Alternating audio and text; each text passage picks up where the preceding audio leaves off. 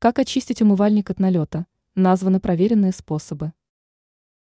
Если на раковине остается слой налета, то его стоит убирать как можно быстрее. В противном случае он может стать весьма стойким. В дальнейшем одолеть его будет совсем не так просто. Какие выделяют способы борьбы с налетом? Уксус и сода. Сначала нужно увлажнить поверхность сантехники, чтобы упростить себе работу. Далее наносим на наиболее загрязненные участки слой порошка соды. Убедитесь в том, чтобы сода распределилась равномерно. Далее поливаем ее небольшим количеством уксуса.